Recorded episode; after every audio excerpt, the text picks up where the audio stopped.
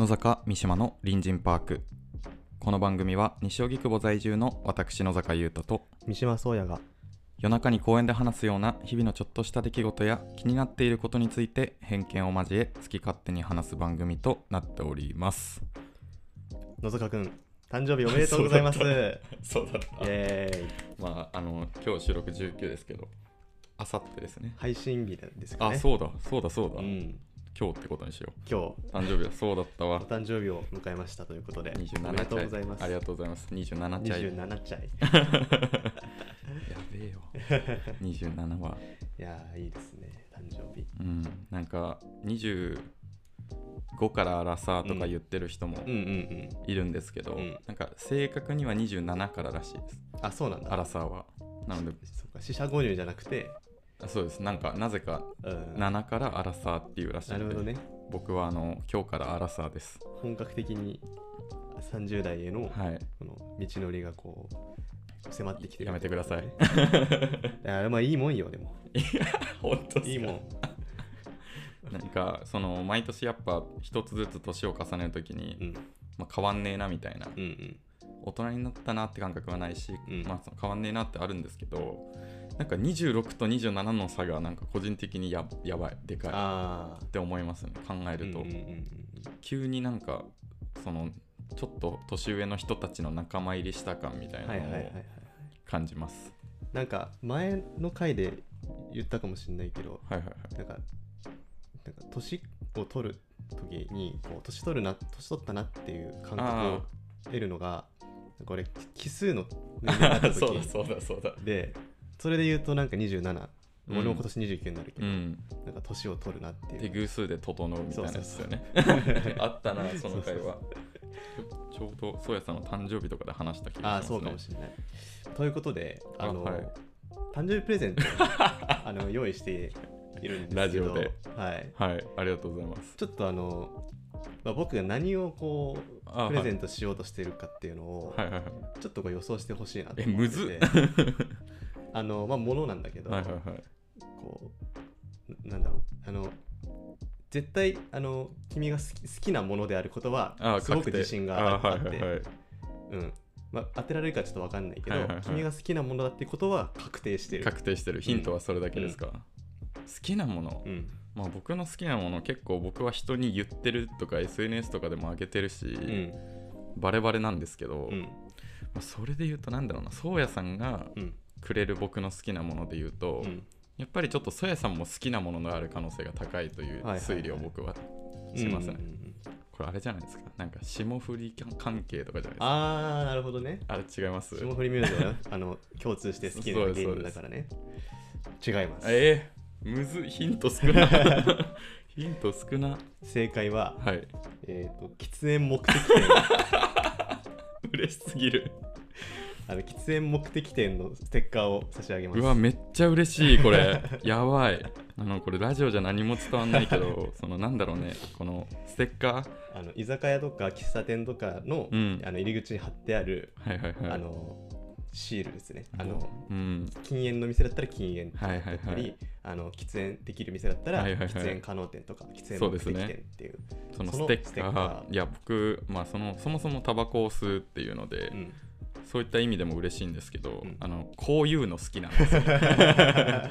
この手のその業務用感あるものめちゃめちゃ好きなんですよね。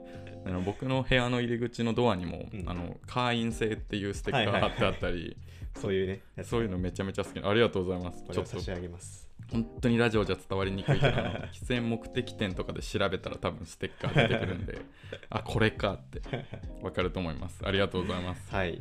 まあちょっとプレゼントをいただいたんですけど、はい。今回はあの、まあ、誕生日会とかでは特になくはい。あの2回ほど過去にやらせていただいた徹底考察会を。やらせていただきたいなと思います。えっと、お今までは、えっと、桃太郎と赤ずきん桃太郎赤ずきん。やりましたね、はい。えー今回はですね浦島太郎についてちょっといつものシステム、うん僕が読んでいくのでちょっとツッコミどころでー。うん。ちょっと待ってでうん。止めていくスタイルではい。やっていきたいなとはい。思います浦島太郎は皆さんきっとね、ご存知だと思うんですけど、絶対知ってるよね、うん。でなんかう浦島太郎のまあ物語を読んでいく上で、まあ、結構ネットで調べたんですけどうん結構差がある、ああばらつきあったね、うん、なので、実際のこのえ本当はそういう話じゃなくない？とかいうツッコミはちょっとやめてください。今回はその、うん。昔話童話童謡の王国っていうページからうん。読ませていただきます。そちらにを参考にしてちょっと突っ込んでいきたいなっていうふうに思います、では早速読ませていただきます、はい。昔々あるところに浦島太郎という心優しい漁師が住んでいました。はい。ある日のこと浜辺を歩いているとうん。一匹の亀が子供たちにいじめられているのを見ました。うん？おちょっと待ってですか、うん？だだセーフですか？うん。ちょっと待って。来ましたねファーストツッコミは。えー、子供ん？亀が子供たちにいじめられている、はいはいはい。うん。なんか絵本とかだと、はいはいはい。あの真ん中に亀がいて、はい3人ぐらいが。周りにこう子供たちがいてなんか木の棒で叩いてるはみたいな絵が思い浮かぶんだけど、はいはいはい。これなこれはどういうことなの？いじめてるんですよ。いじめる？もう本当にその何か亀にされたとかじゃないんじゃないですか。うーんなるほど、ね、たただただ亀をなんか叩く遊びみたいな、いじめしてるんですよ。甲羅硬いし、うん。いい音出そうだし 木の棒で叩いてキャッキャ言ってんですよ。そういうご時世ですきっと、なるほどね、まあ、当時のね。うん、当時のことね。当時はこう,、うん。こういう時代なこうんですよ。いうことをまあそういう子供たちが、まあ、遊びとしてやってたということね、まあまあいいでしょはい、はい。えーこれこれ。亀をいじめたらかわいそうだよ。話しておやり、うんあのちょっと待てよ。ちょっとちっちゃいの出したいんですけど、うん。これは桃桃太郎じゃない。浦島太郎にツッコミというか、う、うん、これこれって何、まあこのサイトの表記。表記ではそういう発言になってるんですけど。これこれ。これこれって何？まあ意味わかるけどななんかニュアンスはわかるけどそのこれこれって、なんかきっと手は手をさこう、うん、あのアクション付きだよね。これこれって、これこれってこう手をこうパタパタさせるみたいな。ですね。アクション付きだよね絶対。やっぱりその優しい若者だから、うん。優しい漁師だから、うん。そのいきなり怒るとかじゃないんですね。あ何やっとんじゃお前らみたいなんではなく、その優しい口調を表すために多分これはあはいはい。これこれって。クッションにしてるクッションですねこれは。話しておやり、はい、そう言って浦島太郎は子供たちから亀を助けてやりました。うん、うん。ちょまあいいでしょちょろいな。まあまあまあこんな簡単に助けられる。まあまあいいでしょ数日過ぎたある日、うん浦島太郎がいつものように釣りをしていると亀が海から出てきて浦島太郎さん僕はこの間あなたから助けられた亀ですお姫様があなたを竜宮城にお連れしなさいというのでお迎えに参りましたあのー僕ここすごいちょっと待てがああるんですけどあはい。あのー釣りをしているとっていうねうん。書いてあるんですけど、うん。浦島太郎は漁師なんですよ。うん。なんかそのいじめよりもひどいことしてる。なるほどね。そのお礼ですとか言うけど、うん。竿を持ってる絵ってあるじゃないですか浦島太郎って、竜宮城行く時も、うん。なんか亀の甲羅に乗って竿片手に担いで。る行ってるじゃないですか、なんかお礼する？なんか 海側としてはうん。害ある。うん確かにね。存在なん海の生き物たちにとってはうん。つら釣りをするつ釣り人？うん。漁師っていうのは敵であるはずだそうそうそう。ん。食べてるから。敵なのに。なるほどねその視点か。そうそなるほど。のお礼っていうのもおかしいし。そ そう考えてくるとさっきのこれこれ亀をいじめたらかわいそうだよのうん。いじめるなをなんか、うん。どの口が言ってんねんっていう感覚になってきますよこれは。まあそうね。ここここまでだとその登場する海の生き物ってまだ亀だけじゃん、うん。でまあ亀は釣られる対象ではないから、まあまだギリ許せる。あーなるほどね。でもこの後考えるとちょっとね。そうですね。海の世界に行くと考えるととこれ結構本当にお礼 思うおお姫様が両親に対してうんっていうので、僕はかなり疑問でしたねこれは。で亀がその竜宮城の中でどういう地位にいるんだろうねっていうのを思うよね、あ案内人？案内人？なんかそのか亀を助けたことによって姫様があお礼をしてしてあげたいなって思うぐらい、うん。亀の地位はあー。なきゃいけないよね。あーなるほどね。結構そのヒエラルキー的にうん。亀が上じゃないと、うん。えでもそんななんか上だから俺ってのもなんか嫌じゃないですか。それも違う。やっぱ優しいんですよお姫様は。ああもう同じこの海の世界の住人であるみんなファミリーだかああらなるほどね。助けてくれてありが俺のスケールが小さそう。海が広いな大きいなってことそうですよ。広いんですよ、えで、えまあえっと、竜宮城にお連れしなさいというのでお迎えに参りました竜宮城へ連れて行ってくれるのかい？それなら少し行ってみようか。えはい。ちょっと待てすぎるって。ちょっと待てすぎるってこの。あのまず、はい。えっ、と人間である以上、はいはいはい。その海の中に、はいはいはい、ま、これから入るっていくっていうことになるわけで、そこに対してのこのなんだろ 抵抗のなさ。うそうな抵抗のなさがすごい。うん。なんかなぜ疑わないうん。何かを、そもそも亀が喋ってる時点で疑ってほしいし。で竜宮城連れてくよし行こうっていうのも変だしなんか竜宮城へお連れしなさいっていうのでお迎えに参りましたっていう言葉に対して、うん。竜宮城へ連れて行ってくれるのかいっていうその、うん。竜宮城がまさかの共通認識っていうところも。竜宮城の存在はもう分かってる分かってるというね。かなり変。知ってるんだ。あと竜って何？何竜って、確かに竜要素ないんだよな、うん、他にマジで。海宮城とかならうん。海とかでね、うんうん。まだすごいわかるんですけど、うんその竜要素なさすぎるし、うう海になんか竜のイメージがあんまないっていうか、うん。そ空のイメージなんだよな竜って。タツノオトシゴぐらいじゃうないですか、んうんうん確かに。このね、あとなんだろうな。あの、まあ、す少し行ってみようかっていう、この、なんつうの、まあ、竜宮城っていうものを知ってるんだったら、うん。すごい海底にあって、そうですね。この、なんか行くまでもすごい距離ありそうじゃん。うん。なんかこんな、こんな軽い、ちょっとちょっと寄っていくかみたいなテンションになれるのもすごいし、まあもしかするとこれは僕の完全な予想なんですけど、やっぱ漁師だから、うん。今仕事中じゃないですか、うん。浜辺にいるってことはおそらく、うん。竜宮城で食料調達を考えてる可能性ありますよ。あだからもう釣り竿も担いでそうそう持ってったんだ。そう釣り竿を普通持ってかないのに 持ってくってことはそこでいけるぞっていう考えがある。これは。結構結構下水やつだね、結構下水やつな可能性がありますこれは。魚乱獲して帰ってやろうっていう。最悪じゃんこい結つ構なるほどねじゃあ次いきますねうん、浦島太郎は早速亀の甲羅に乗ると海の中に入っていきました。うん、うん。うんまあまあここは、まあうん。ファンタジーとしてファン許すけど。タジーですね。竜宮城はサンゴに囲まれ魚が泳ぐ。それはそれは美しいお城でした。うん。お姫様はそれはそれは美しいお方お方でした。うん。浦島太郎さん亀を助けてくれてありがとうございますどうかごゆっくりしていってくださいうん。太郎は？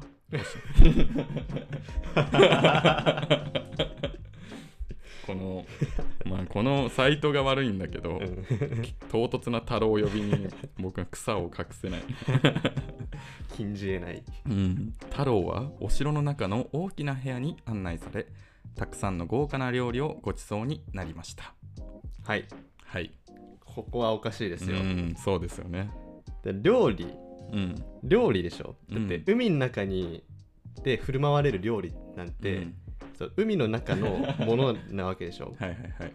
でもそれをその同じ同族たちをはいはいはい。調理して、こう提供しているということになるそうですよわけでしょこれ結構えげつないよね。だからもう今日の食べられるやつはっていうのが 毎回決まってるんじゃないですかこれは、だいぶ地獄なみたいなうん、世界なんだねここ。まあそれかやっぱりお姫様うん。は人の姿してますよね、ああそうだね。でも彼女だけ地上に出れるんであそこで何かしらのあはいはい。でもなんか、まあ、これは僕の感覚かはわからないですけど、うん。やっぱ豪華な料理ってうんなんか殺生を伴ってるというかうんうんうんうん。その野菜とかうんうん。そういう植物系ではうん。そこまで豪華は出せないんじゃないかなっていううんそうだねイメージ的に。感覚はあるので、まあ、うん。海の中もしくは地上の動物を必ずやってると思うんですようね、ん。これは。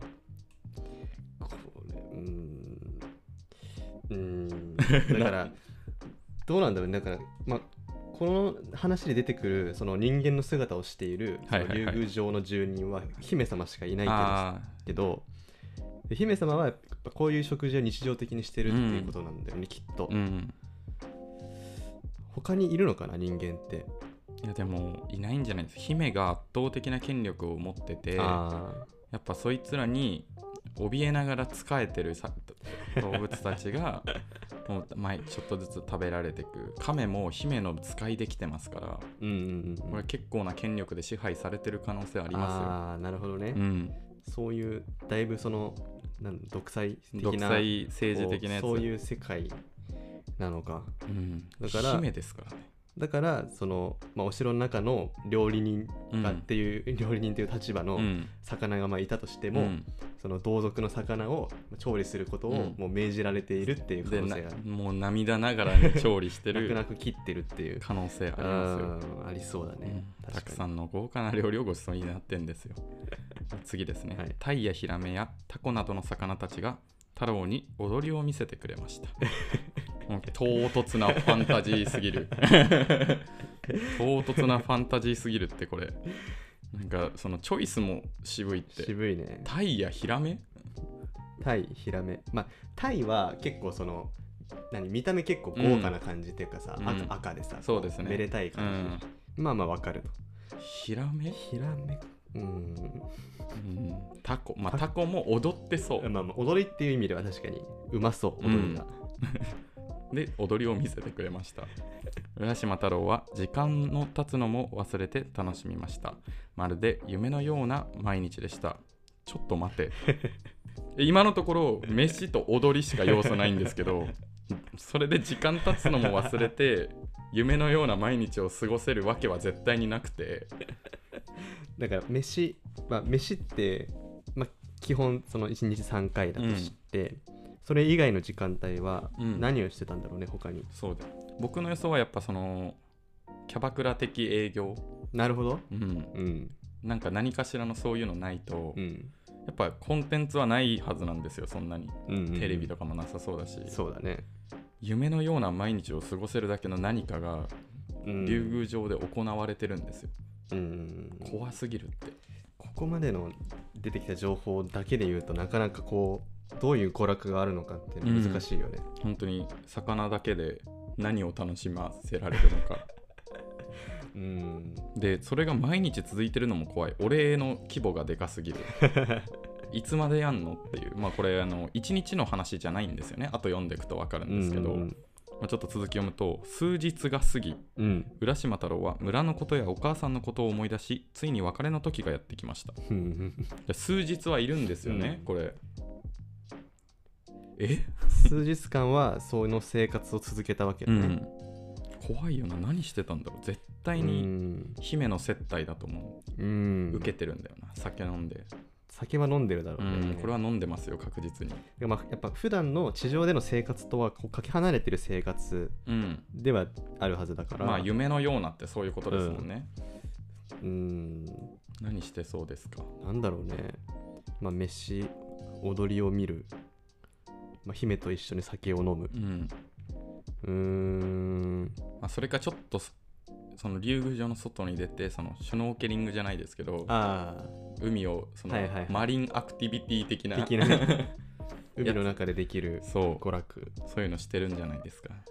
なんか特殊な独あの竜宮城独自のなんかスポーツみたいな、なんかクイズとかもやってんじゃないですか。クイズ。ヒラメとカレイが出てきて これはどっちでしょうか？みたいな。ヒラメブーカレイでした。みたいな。くそしょうもねえことやってんじゃないですか。だからもしだからその浦島太郎以外にうん。こう同じように過去にこう連れてこられた人間が、まあ、いたと仮定すると、うん。その人間が来た時用の接待接待プランみたいなのが、うん。もうなんかしなんつうの仕込まれてて、うん。もう招待する時はこれをやるみたいなのが、うん。もうプランとして決まってる可能性もありそうで、絶対ありますよね、うん。だって踊りって日常からそんな誰かに披露しないと多分ない気がしててああそうだね。練習してるんですよ。そうだね。浦島太郎が来るからっつってうん。ねつけやつけ焼き場でね練習してできるようなもんじゃないし、うん。それは過去にそういう人間が来てるから、それ用の踊りを常に練習しているっていう、うん可能性あります可能性ねがあるな。まあでも別れの時がやってきたそうです。はい、別れ際お姫様は浦島太郎に小さな箱を手渡しました。うん、もう7日も竜宮城にいたのでそろそろ家に帰ります。ありがとうございます。いつまでもここにいてほしいのですが仕方ありません。ではこの玉手箱を持って行ってください。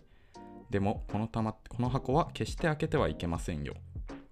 はいちょっと待ってください、あのもうこれこのシーンがおそらくまあ浦島太郎の肝というか、うんうん皆さんの一番印象に残ってるシーンの一つではあると思うんですけど、あの意味がわからない。開けちゃダメな箱を渡す意味がわからない。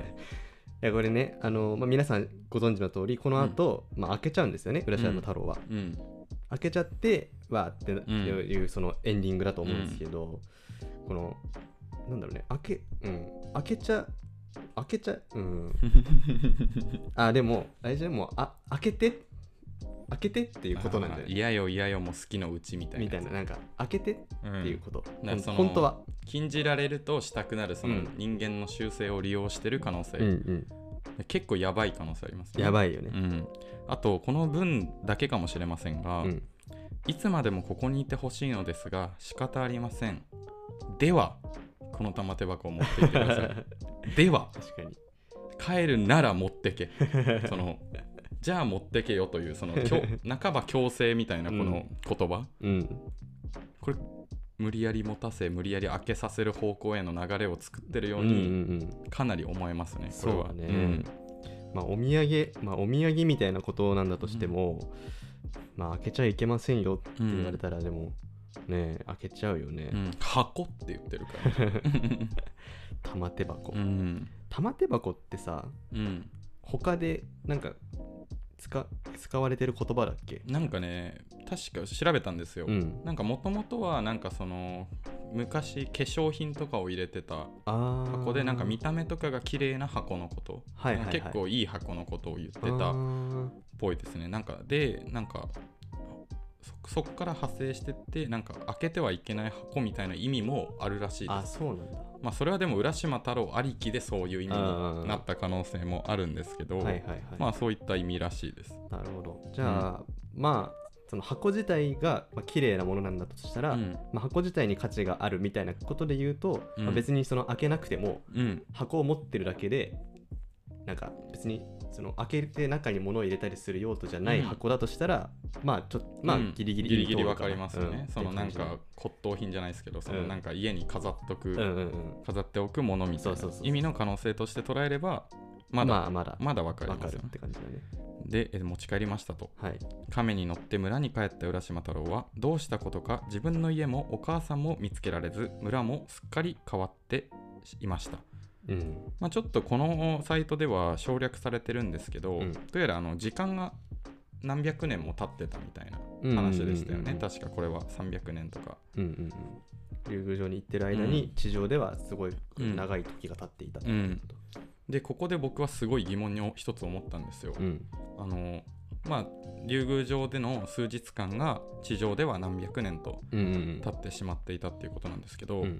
思い返してみると最初亀を助けてうん。亀を海に返して数日後に亀が来たんですよ。うんうんん。何百年も経ってるはずなのにその往復の間に亀が。あなぜ亀は普通に普通の時間軸で生きれているのかという、あはいはいはいはい。ここ結構パラドックスじゃないですかなんか。どの時点でその地上と竜宮城でのその時間軸の変化、その違いどどこで、どこを境目に起こるのかっていう問題が発生するよね。竜宮城の建物の中だけでうん。時間軸がゆっくりうんうんうん。なってるのであればまだわかるんですよ。亀は竜宮城の外で待機してるうんうん班でその行き来だけでうんうんうんの時間軸ならまだうんうんうん。納得できるんですけど、うんうんうんうん確かに。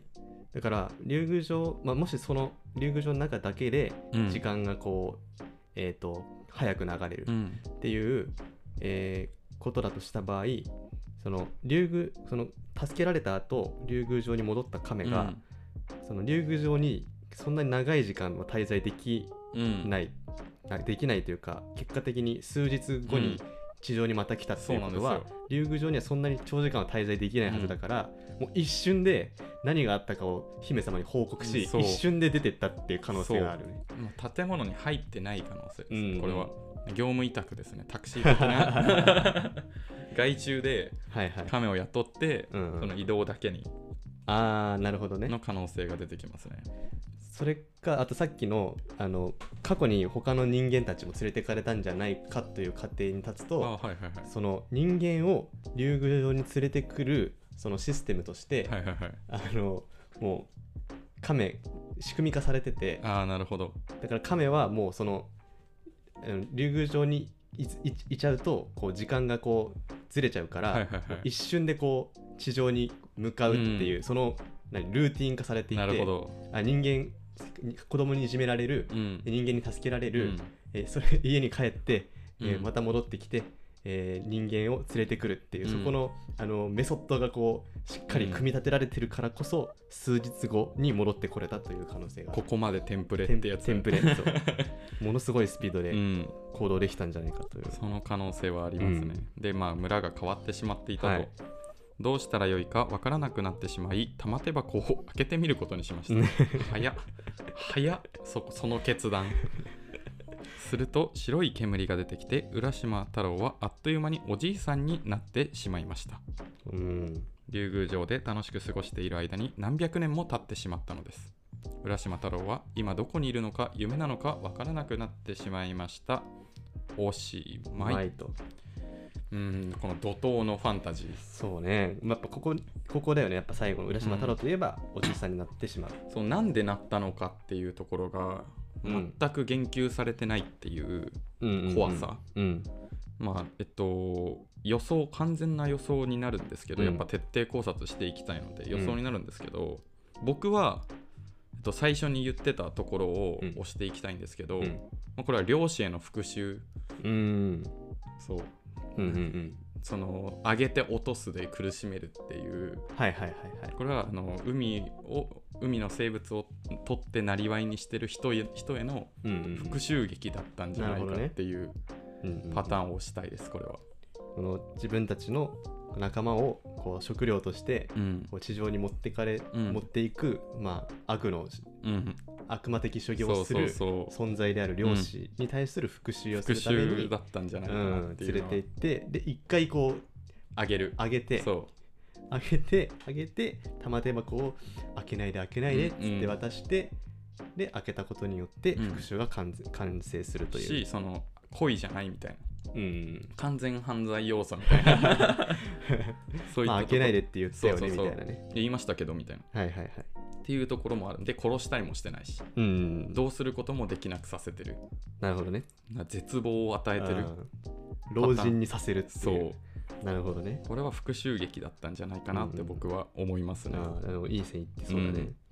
俺が気になったのは、うんえーまあ、お気になったというか俺の家庭だとうん。あのーそのまあ竜宮城と地上では流れる時のスピードが違うと、でえっ、と、えー玉手箱を開けた瞬間その失われた時が戻ってしまうっていう、その地上の時間の、うん。時間軸にうん。その浦島太郎のその体のうん。その、何衰えというかその、ね年齢うん。がこう追いついちゃうっていう、そういうこうシステムなのかなっていうふうに仮定すると、うん。でも何百年経ってるっていうことはそのおじいさんどころじゃないそうなんですよね。そこはちょっとうんってなっちゃうんだけど、うん。そこかなでも、うん、なるほどね。単純にそういうシステム。そうそうそう。ていう。竜宮城そのの中で用いられている玉手箱というアイテムうん、を開けることによってその時間軸がこう戻るう、うん、意図とか関係なく、うん。そういうシステムっていう。そうシステムになっているなるほど。